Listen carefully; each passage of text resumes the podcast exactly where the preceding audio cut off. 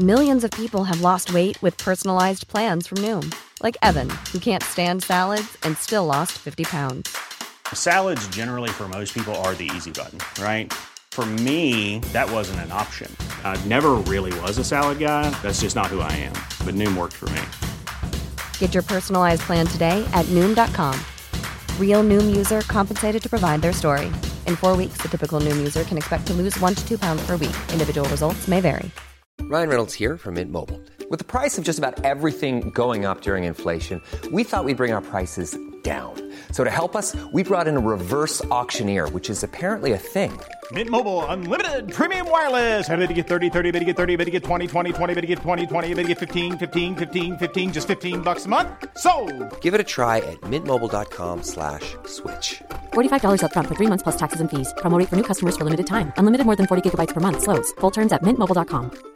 This is Paige, the co-host of Giggly Squad, and I want to tell you about a company that I've been loving, Olive and June. Olive and June gives you everything that you need for a salon quality manicure in one box. And if you break it down, it really comes out to $2 a manicure, which is absolutely insane. It's also so easy to get salon worthy nails at home with Olive and June. The difference between how your nails used to look when you did them yourself and now with the Mani system is a complete game changer. The best thing about Olive and June too is it's a quick dry. Dries in about one minute, lasts for five days, and full coverage in up to one to two coats. Visit oliveandjune.com slash perfectmani20 for 20% off your first system. That's oliveandjune.com slash perfectmani20 for 20% off your first system.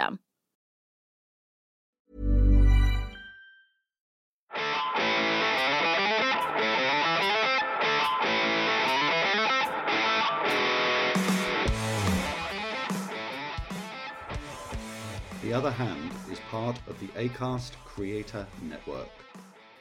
Hey Jim, great to be back for the latest edition of The Other Hand. I'm going to kick off today by talking about geopolitics and markets and anxiety. I've spoken to a lot of people lately, particularly here in the UK, not least because a very prominent army general was pointing out that the UK has probably at the moment a third or even less total forces available to it than Russia is deploying in on the ground in Ukraine. And he said that the UK is in no position to fight a coming war with with Russia. He wasn't predicting that we would be going to war with Russia, but he talked about the need for conscription should we see the need to go to war with Russia. So it was all pretty apocalyptic stuff and got a lot of people worried. There've been articles in newspapers only today written by mothers talking about not wanting their sons to be conscripted and being horrified at the thought. I think there's been far too much hype around these remarks. He was speaking, I think, off the cuff. He wasn't reflecting official policy. But Downing Street, Rishi Sunak's office has had to deny that there are any plans for conscription here in the UK. It's all, all a bit silly, if you ask me. But it does reflect a mood that is out there. When you talk to people, particularly young people. I had one one such young person ask me only today about how depressed I was about the global situation, because um, he was telling me that everything that he sees in the news suggests to him that things are getting worse, and that we are drifting into a July August 1914 situation of just really sleepwalking into conflict. There have been several learned journalists talking in exactly those terms. Lewis Goodall, late of the BBC's flagship news program, current affairs program, Newsnight, now a very prominent broadcaster and in particular podcaster, talked precisely in those terms about sleepwalking into a situation akin to World War One. As I say, a lot of people seem quite anxious about this from the different perspectives of conscription, the geopolitical situation, and you and I have talked regularly over the last few podcasts about how geopolitics and that risk of conflict in particular is going to be a bigger driver of markets than it has been for a long time and indeed is likely to join interest rates and central bank policy, something else we talk about more conventionally, as a driver of financial markets this year. So, the one thing I wanted to offer today was to note, first of all, that the US stock market, 60% of the world, is at an all time high as we speak. I think it's gone up every day this week. European equities are at something like 20, 25 year high. One or two of them, one or two individual markets are at all time highs. I think the French might be, or getting close to it. Japan is at a three decade high. And even the dear old UK market is, is going up most days, not very fast. It, it tends not to, for all of the reasons that you and I have discussed about the UK. But the, the global stock market is by no means a perfect forecaster of anything. Nothing and nobody is, another theme of ours. But it is perhaps the greatest barometer there is of global sentiment. And right now, whether it's right or wrong, the global stock market is saying all of this anxiety, all of this talk of conscription, all of this talk of geopolitics, it's not worried about it and that uh, all of these fears are misplaced. So I make a couple of remarks about that. One is I take some cheer from it. I do not think for a second that stock markets are, as I say, perfect predictors of anything. Um, they recently sleepwalked us into the global financial crisis, or at least a decade and a half ago. So there's an example where they have got it wrong. But I think if the world situation was as bad as it's often being painted out by uh, army generals and other commentators, prominent journalists, I don't think stock markets would be where they are today. Another barometer of global risk is the oil price. That's ticked up a little bit in recent days, but it's it's nothing dramatic. The, the, oil price is basically unchanged since 2007. It goes up and down a lot, but it hasn't changed in any material way. If the Middle East in particular, but also the Russian situation, because there's a lot of oil involved in that conflict as well, oil and gas prices have been weaponized. If we were going to kick off into something very, very serious, or at least if market participants, God bless them, thought that we were about to kick off into something very, very serious, I think that the oil and gas price would be massively higher than it is today. These markets could be getting it wrong, as I keep on saying, but I take some heart from that. And I offer that as a piece of encouragement for the weekend for those people who are depressed by the geopolitical situation. Markets are telling you, don't worry about it, Jim. Do you take any succor from that piece of analysis that I just presented there? Yeah, in, interesting, Chris, that you should talk about anxiety. Uh, last night, I delivered my 34th consecutive annual CPD lecture to the Leinster Certified Public Accountant CPA. Okay. Um, wow. 34 time, years.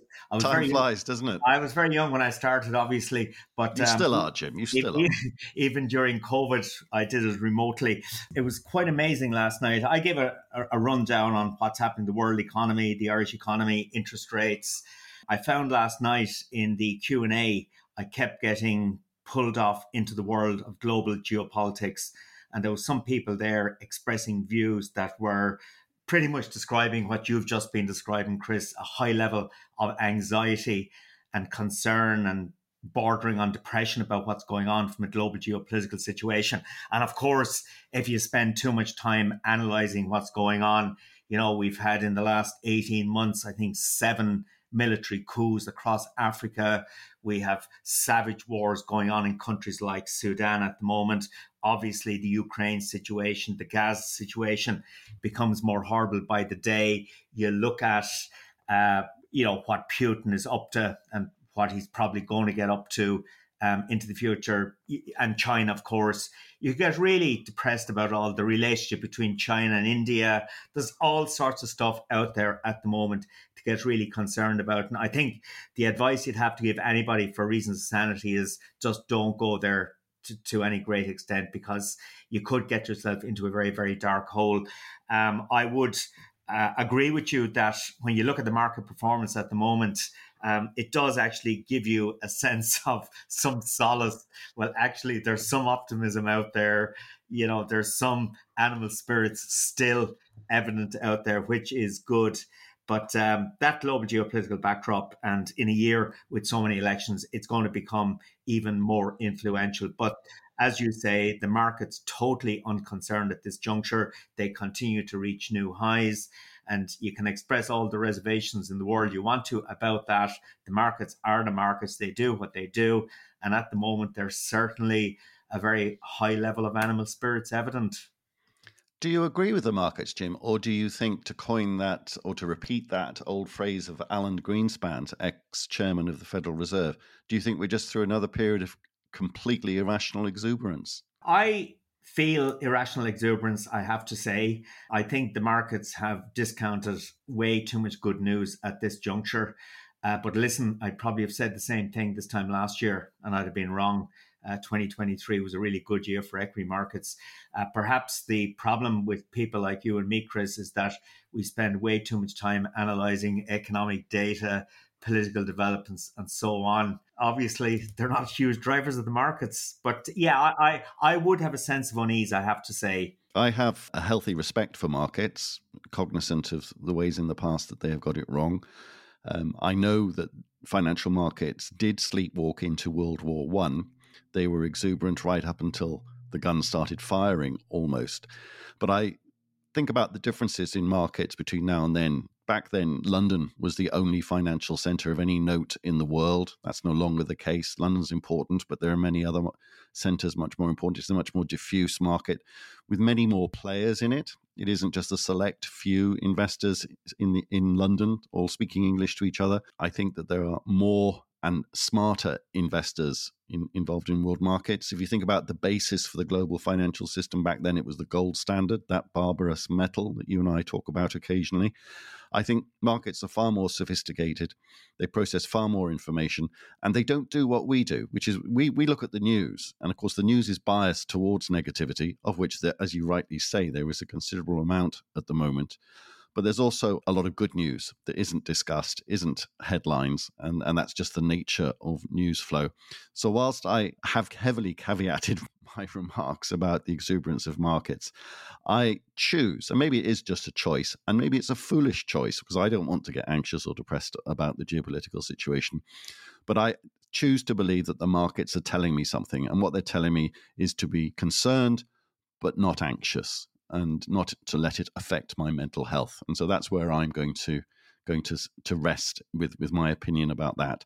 Um, if you were to abstract from the geopolitical situation, I think the question of irrational exuberance is still relevant, actually, because if you were to just look at the old fashioned economic fundamentals, and stop worrying about conflict risk. If there was no conflict risk, that would be great, wouldn't it? And just simply say, okay, well, what is the interest rate profits, economic growth, all of the things that you and I talk about all the time? What is the outlook for all of those things? One might be tempted to say again that markets are being slightly irrational and discounting far too much good news. But again, we, uh, that's something that when irrational exuberance was first coined, markets kept going up for years.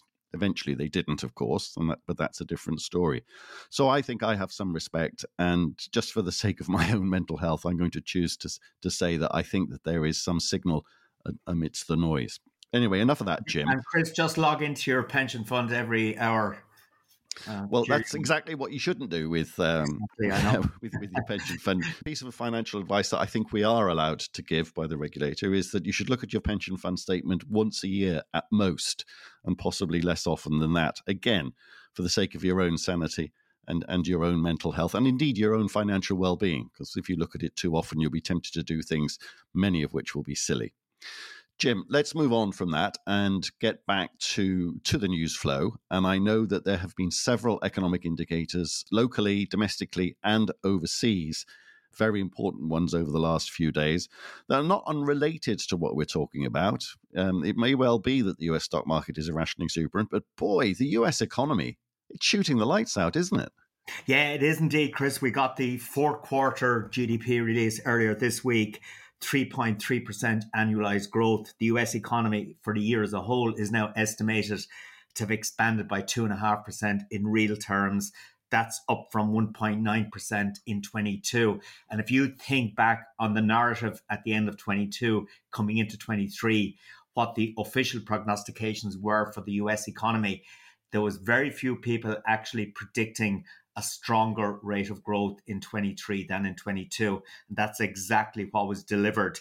And today we got some data on personal spending in the States up by 0.7%, much stronger than expected, a pretty robust number. Pending home sales up 8.3%. So this is the ongoing story in the United States. Its economic indicators continue to surprise on the upside. Uh, a couple of weeks back, we saw the labour market report for December 216,000 jobs created. Uh, the US economy is doing bloody well. There's no doubt about that.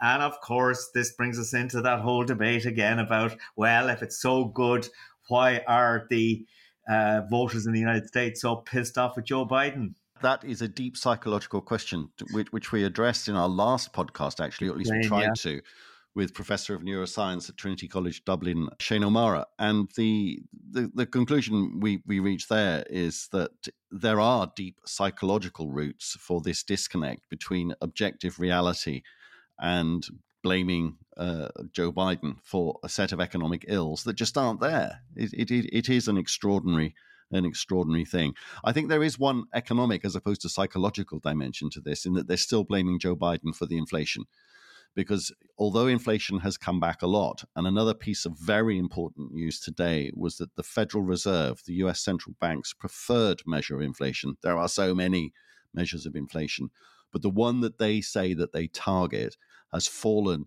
for the first time in a few years to below 3%.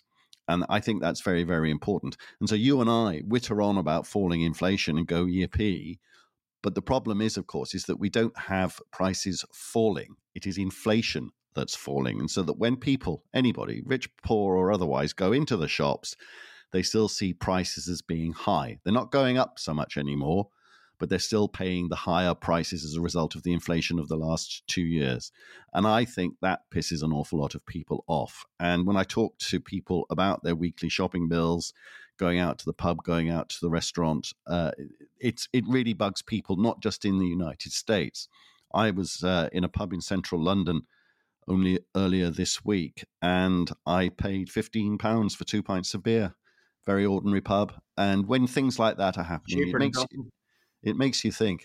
It's you think that's cheaper than Dublin? Well, certainly parts of Dublin.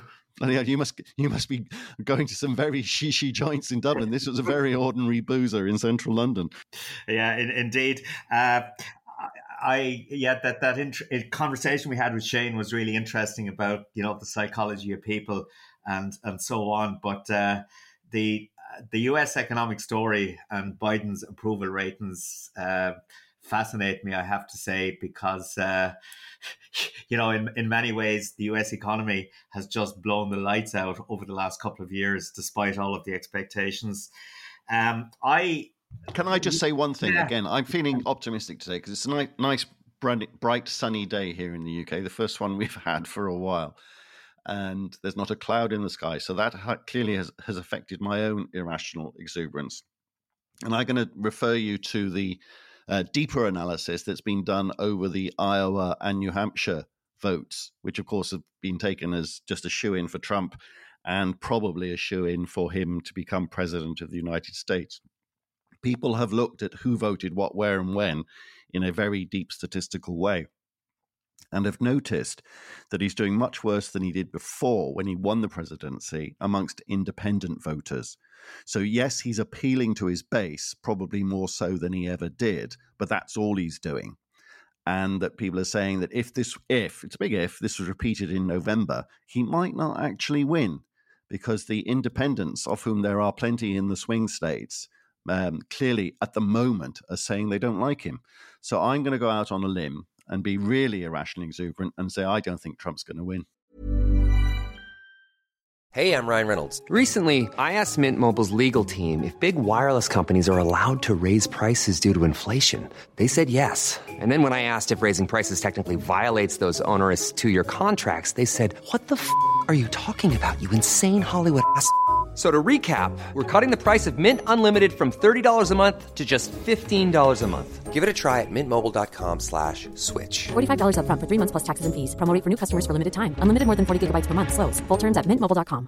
Mom deserves the best, and there's no better place to shop for Mother's Day than Whole Foods Market. They're your destination for unbeatable savings. From premium gifts to show-stopping flowers and irresistible desserts. Start by saving 33% with Prime on all body care and candles. Then get a 15-stem bunch of tulips for just $9.99 each with Prime. Round out Mom's menu with festive rosé, irresistible berry chantilly cake, and more special treats. Come celebrate Mother's Day at Whole Foods Market.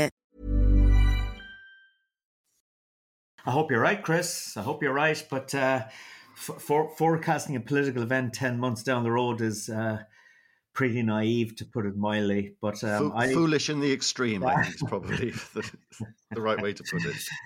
Chris, we have spoken many times, um, and we keep repeating comments about the futility of economic forecasting. And there was a time back in my earlier days when I tried to model the Irish economy as best I could. Um, certainly nothing like as sophisticated as models that bodies like the ESRI and the central bank would use. But I, I tried to model it and um, with varying degrees of success, mainly uh, failure rather than success. But I, I have, in the last decade, I've spent more and more of my time uh, focusing in on what I'm observing anecdotally. And I try and superimpose my anecdotal sense on top of what the statistics are showing and, and what economic relationships would suggest might happen. Okay. But um, I have been on the road a little bit in recent weeks with a friend looking who's trying to buy an apartment, looking at apartments.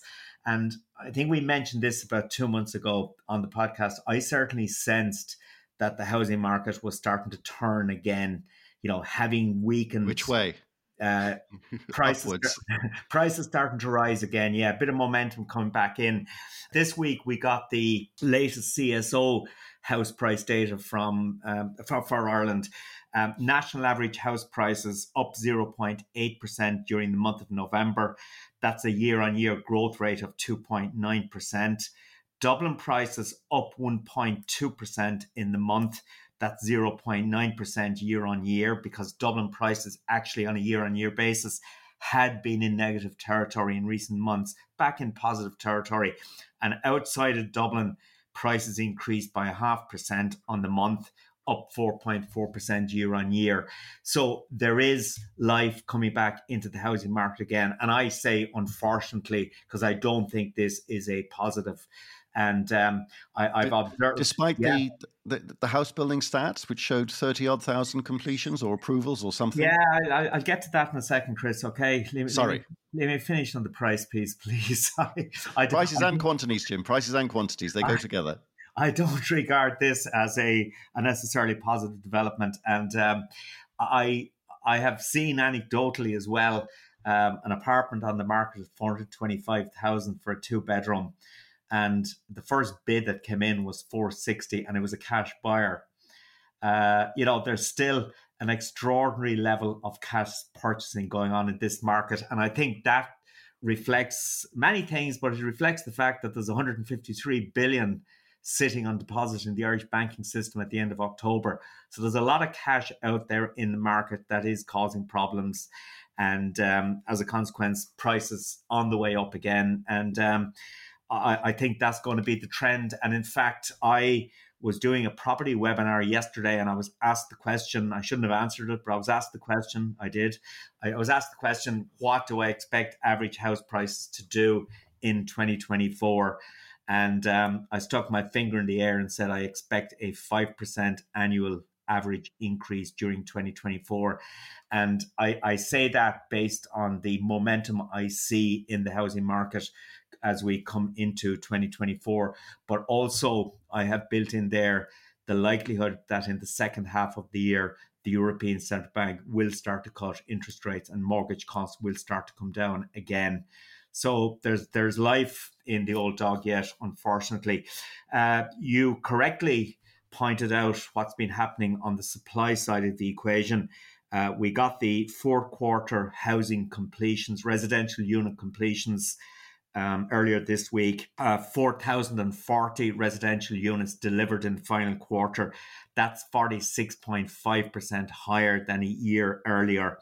And on an annual basis, we delivered 32,695 residential units last year. That's up 10% on the previous year.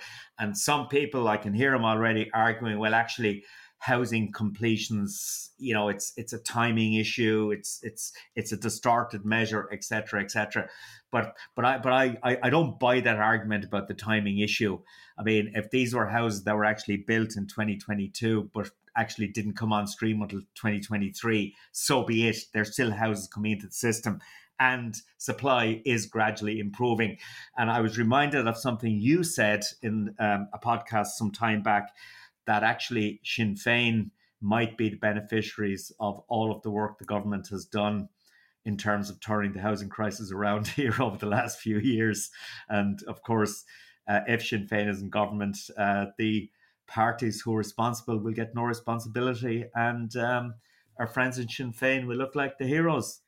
They'll, they'll get a lot of the credit, and mm-hmm. um, I suppose politics is a, a, business just like so many other aspects of life. That uh, being in the right place at the right time is so important. The, the, the significance and relevance of chance, luck, serendipity. Uh, I think that Sinn Féin are going to inherit quite a house building program. At least that's my read of the data. Yeah, yeah, I agree.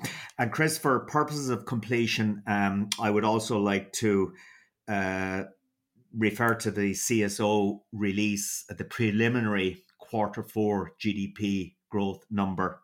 Okay, um, this will be revised in March as more and more um, economic evidence becomes available. But the preliminary estimate of the CSO is that in the fourth quarter, GDP contracted by 0.7% during the quarter and was 3.4% lower than a year earlier. And without providing the statistical evidence, the CSO states that this was largely due to the underperformance of the multinational sector, and that's something we have discussed. You know, we we've seen it come through on the merchandise export side. We see it come through in terms of employment in some of the multinational sectors uh, that are supported by the IDA. So all of this stuff is totally consistent with what we've been saying. No surprises there. But for last year, as a whole, GDP contracted by 1.9%. Okay. And um, I mentioned in a, a, couple of podcasts ago that I wouldn't be at all shocked if we saw another negative number in 2024. Based Is that two? Have we had two years in a row then? Uh, no, I think 22 was positive. I can't remember now. Yeah, I think it was, as far as I remember. Uh, you see, I, I, don't know why I talk about GDP. It's such an irrelevant measure of Ireland. Um, and, and, I do know modified domestic demand in 2022 was certainly positive, uh, but I think GDP was positive in 22. Okay, all right. Well, let's move on. Um, any other data points that you want to talk talk to us about? Nah, that's pretty much it, Chris. Okay. Uh, the final thing that I just wanted to talk about today, because we've promised to do so several times uh, over the course of the next while, this political year, is immigration.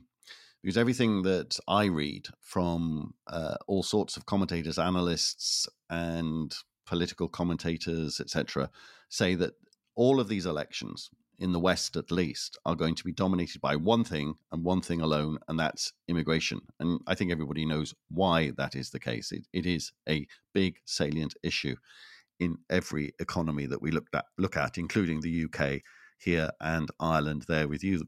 Um, but it's also a big part of Trump's campaign as well. And I was struck when we were talking with Shane, the Shane O'Mara professor at T, uh, TCD. Um, he was trying to urge us to uh, listen more to other people who disagree with us when we were trying to ask why are people's beliefs so fact free, so at variance with objective truth. And we, we were talking about all sorts of different issues from the economy all the way through to things like immigration and asking why has immigration become such a salient issue? And there are lots of drivers of it. Of course racism is, is part of it part of it but there are lots of non-racist issues as well. There is there are questions of capacity about how, much is what is the right level of immigration for for any given society and economy and there's also the psychological aspects of people just don't like too much change and uh, in the spirit of trying to listen to what other people say, I was thinking about the offline conversation we had with Shane. We didn't record this bit in which I was talking to him about people moaning in London about about immigration, and it's something like 47 percent of Londoners are not British born, actually, and so it's so it is a very high number. Whether it's too high, I'm I'm not going to opine today. But I, noted the fact that people in the UK are moaning a lot about immigration. I don't think they're moaning as much as the newspapers say they are. I think that's the first point. I think it's an obsession with the right wing media rather than an obsession of the people. But nevertheless, there are some citizens in the UK clearly very exercised. I think they're a smaller minority than is generally given credence, but what do I know?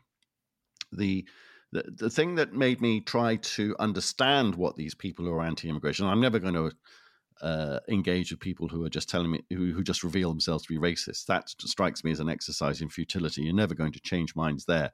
It's the people who worry about it being too much from an economic and social perspective, no matter what ethnicity, color, race, religion, whatever. That There are no racial uh, characteristics to their uh, suspicions about immigration. And I narrated a story about going down the Edgware Road from about where it turns off going towards Paddington, going down towards Marble Arch only the other day actually, and virtually every shop front didn't have English as a shop sign. It was usually, I think, Arabic, but again, I wouldn't be quite sure.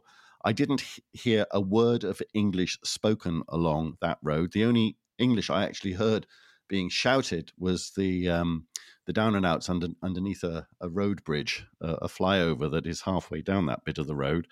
And the next English I heard spoken was several hundred yards into Oxford Street, having turned left at the bottom of the Edgware Road, and that was spoken in a French accent. So it was striking that um, I was trying to sense that if, if I was somebody that was concerned about immigration, this is something that could bother me. That a, a part of London had turned into a place that I didn't recognize. And it's a part of London I know very well. I've known very well since since the 1970s and trying to therefore see where, where people are coming from. And then I thought about it some more and I said, nah, you know, this is this is actually a good thing. And then I read Gideon Rachman in the FTO I know you've read, and I'm going to allow you to tell us a little bit about A, what he said, and B, what he thinks. But my my sense was look, uh, immigration does bring issues that need managing, but net net, it's an unambiguously a good thing and we should welcome it. And yes, I am going to listen to people who worry about the Edgware Road no longer looking like a familiar part of Britain. But am I going to worry about it? Am I going to say it's a bad thing? No, and no. So that's where I'm at with it now, Jim. Where are you at? And what did you think of that Rachman article? Yeah, I thought Gideon Rachman's article was fantastic. I mean, he was dispelling all of the myths, many of the myths about um, immigration and the evils of immigration, and talking about the positive contribution that immigrants have made uh, described the stats you mentioned there on London with over 40% uh, being um, non native as such. Um, I, I, I just thought it was a piece that everyone interested in this subject should actually read because he argues very logically using statistics, using facts. And I think Gideon Rachman is fantastic. Anyway, you know, everything he does, his podcasts, his writing are fantastic. So he made some very compelling arguments as to why immigration has been a major benefit to the UK economy and that many, uh, all of the problems that some people attribute to immigration um, actually have nothing to do with immigration. So it's a very sensible, sane piece uh, that I think makes just a very simple argument that actually immigration has had a seriously beneficial impact on the UK economy. And if you think about the, the National Health Service, if you think about agriculture, um, you know, and, and, and he was talking about, uh, I think, three experiences he had. Uh, one was a taxi, one was a an appointment with a consultant, I forget what the third one was, but all three people he met had one thing in common: none of them were English, and yet all three provided a fabulous service to him as part of a modern dynamic economy. But I, I totally take your point, Chris, that uh, elections around the world this year will be heavily influenced by immigration. And I think the most interesting election in that regard will be the European elections in June, because the performance of the right will be absolutely fascinating to watch and the, that performance of the right will be heavily driven by anti-immigration sentiment. We talked a lot with Shane about where beliefs come from, and once we acquire them, they stay very sticky and change only very slowly.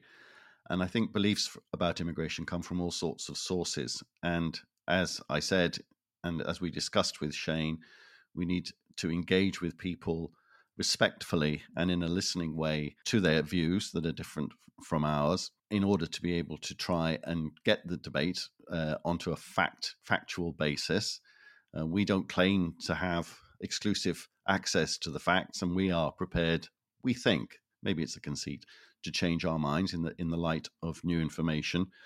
But it's also a case, I think, that when it comes to belief, that we get to ch- sometimes we get to choose our beliefs. And that walk down Edgware Road led me to think that I could choose to say, yes, I'm listening to your concerns about this part of London and all sorts of different aspects of immigration and the way the UK looks and sounds and behaves today, and decide to be very worried about it. Or you could just make a different choice, actually.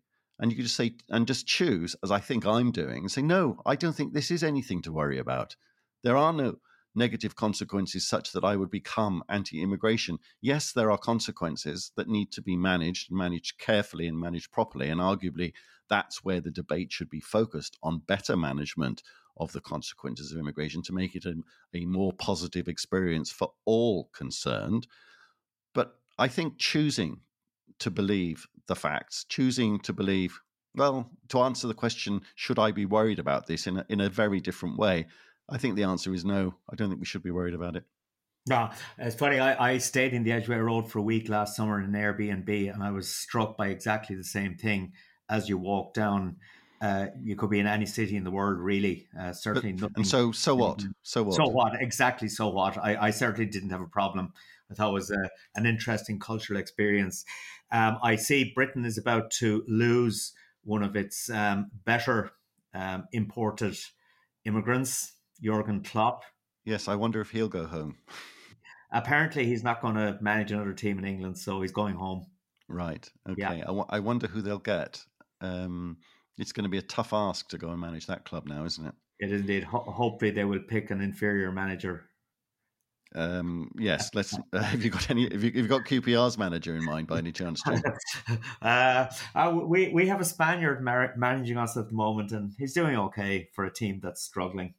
Isn't it really curious that the Premiership is dominated by yeah. non-British managers and coaches? Isn't it? What, what does that say about management culture in the UK, or does it? I'm not sure what it says, if it says anything at all, but it certainly correlates with the observation that academics have made in their study of British management quality generally across all different industries and sectors, is that it's worse than the global average. Wow on that note, Jim, I think we've run out of time. Um, okay, Chris. Have a great weekend. Yeah, likewise. Talk next week. Speak soon, mate. Cheers.